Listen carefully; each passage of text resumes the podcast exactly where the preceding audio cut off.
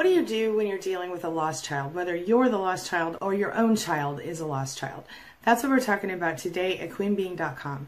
How to help the lost child. My name is Angie Atkinson, and on this channel, I offer free daily video coaching to help you discover, understand, and overcome narcissistic abuse and toxic relationships. I like to call it toxic relationship rehab. Sound good? If so, hit that subscribe button and let's get going. So, we've talked before about the toxic family structure that often involves a narcissist. It begins with the narcissist, who's kind of the center of the family.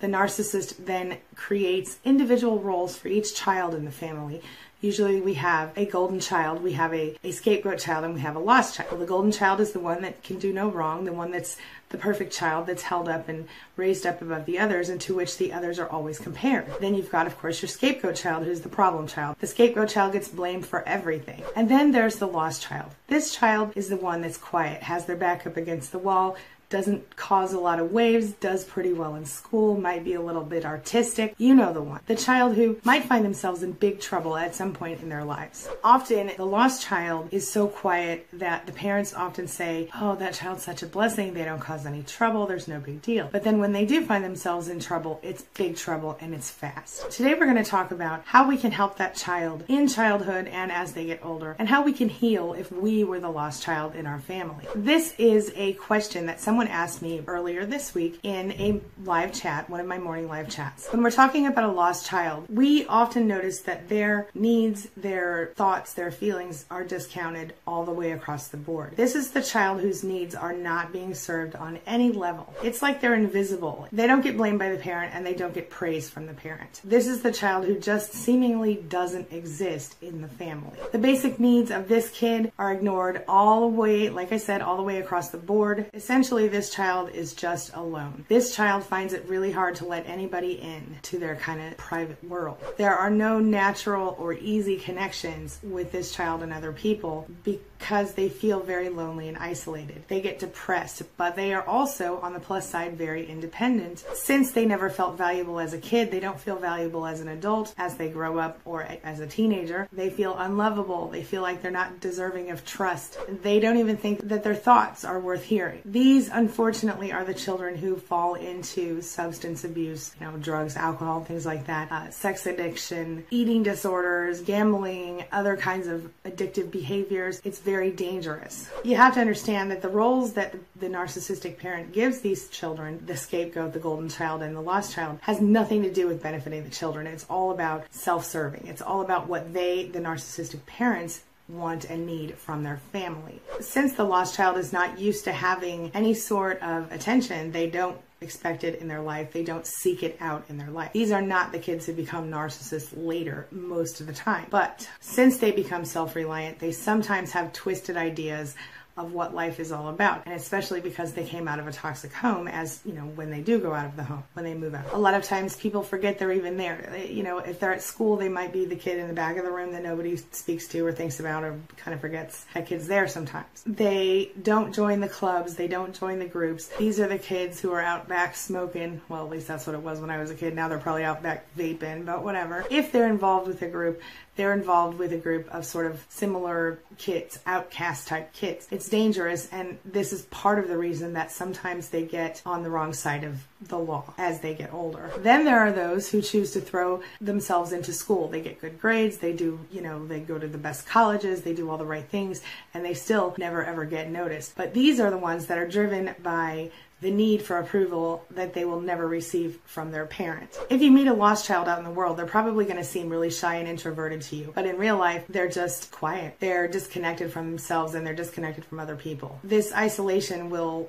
kind of go with them throughout their lives, even when they do become adults and get into relationships, which is very unfortunate for them. They are soft spoken, they are more likely to read a book or watch TV or play video games or whatever because it avoids conflict they don't really want to deal with people. They don't like conflict. They might be artistic, they might be musical, and quite often they're very genuinely talented individuals. But since they don't want to be hurt, they're always looking to avoid getting too close to anybody. And if they do happen to trust someone enough to get into a relationship with them, they seem really dependent and really needy to that person if that person doesn't really understand what they're dealing with. Now, if they never get healed if they never go through the process, the healing process that they need, like I said, they can become addicts, they can become alcoholics, etc., etc. But what the sad part of this whole deal is, is their cycle continues. So they often become the absentee parent or the parent who can't be emotionally connected to their children. It's really terrible. Of course, obesity is an issue for the lost child, as can be anorexia as can be addiction to internet or video games, like I mentioned, as can be overwork. You know, they might become workaholics. Whatever it is, they're going to throw themselves into something, and we just have to hope it's something healthy, which not always. It's not usually something healthy. But on the plus side, they do work well alone. They are self reliant. They are very often quite intelligent and well read people. And if you give them a chance, and they get close enough to you, they can become great listeners. So, how do you help a lost child? Well, if the lost child is your child, the first thing you should do is get your kid into some counseling or therapy to help them to find and express the rage that they must have been building up over all of these years as the lost child and their fear. There's a significant amount of fear in a lost child because quite often they have questions, they have concerns, they have things they want to talk about, and there's nobody there for them. If you have been in a relationship with a narcissist and you have noticed that your narcissist has categorized these children of yours in this way, you still have time to repair those relationships and hopefully help that child to break out of that role. Now, it's going to require some professional intervention in most cases, but not always. They have to recognize the pain of the past, they have to acknowledge basically their core wound and they have to take it to the next level of healing. I would recommend that you take a look at the playlist. I will try to remember to link to it up here on my YouTube channel called Healing the Inner Child. That will be very helpful for anyone in this situation, but lost children especially can benefit from it. Now, if you yourself are the lost child, you've got to, again, recognize the pain, recognize the core wound, realize the emotional emptiness that you've carried with you throughout your lifetime, and acknowledge that you are the lost child. Acknowledge that you came out of a toxic home. You were raised by toxic parents. Denying it.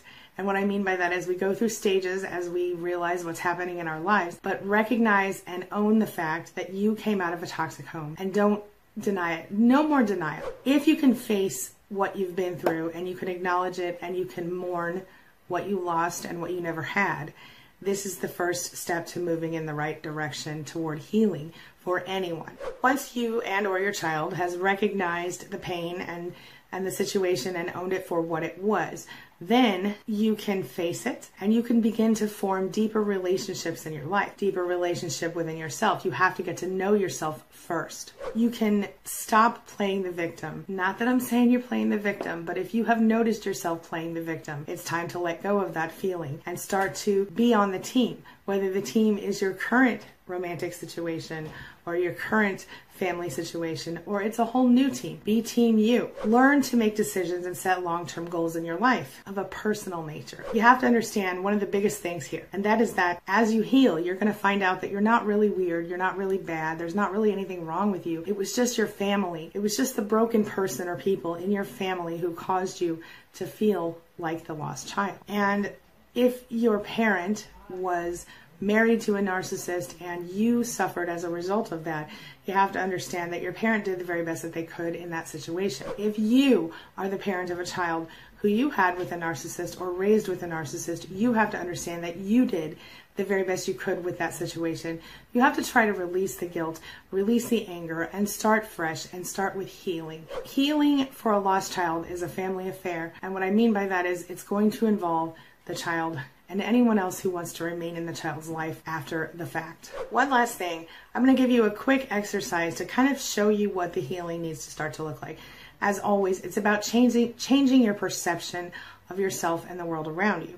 And it starts like this. If you previously believed something like, why should I feel stuff? It really feels yucky. It's better if I just don't feel anything. If you previously thought, if I don't get emotionally involved, I won't get hurt. Or I can't make a difference anyway. Or it's better not to draw attention to myself. Now think, I deserve attention. I do make a difference. I am of value. People do value me. If I don't get emotionally involved, I'll never have meaningful connections. You can't allow yourself and your child can't allow themselves to be defined by a narcissist.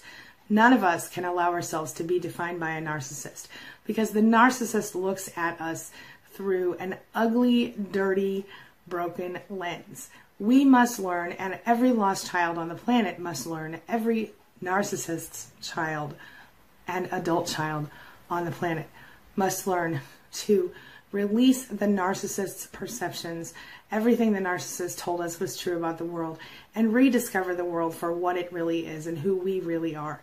Rediscover ourselves. If you have additional questions, comments, concerns, things you want to talk about regarding how to help a lost child, please leave them in the comments below.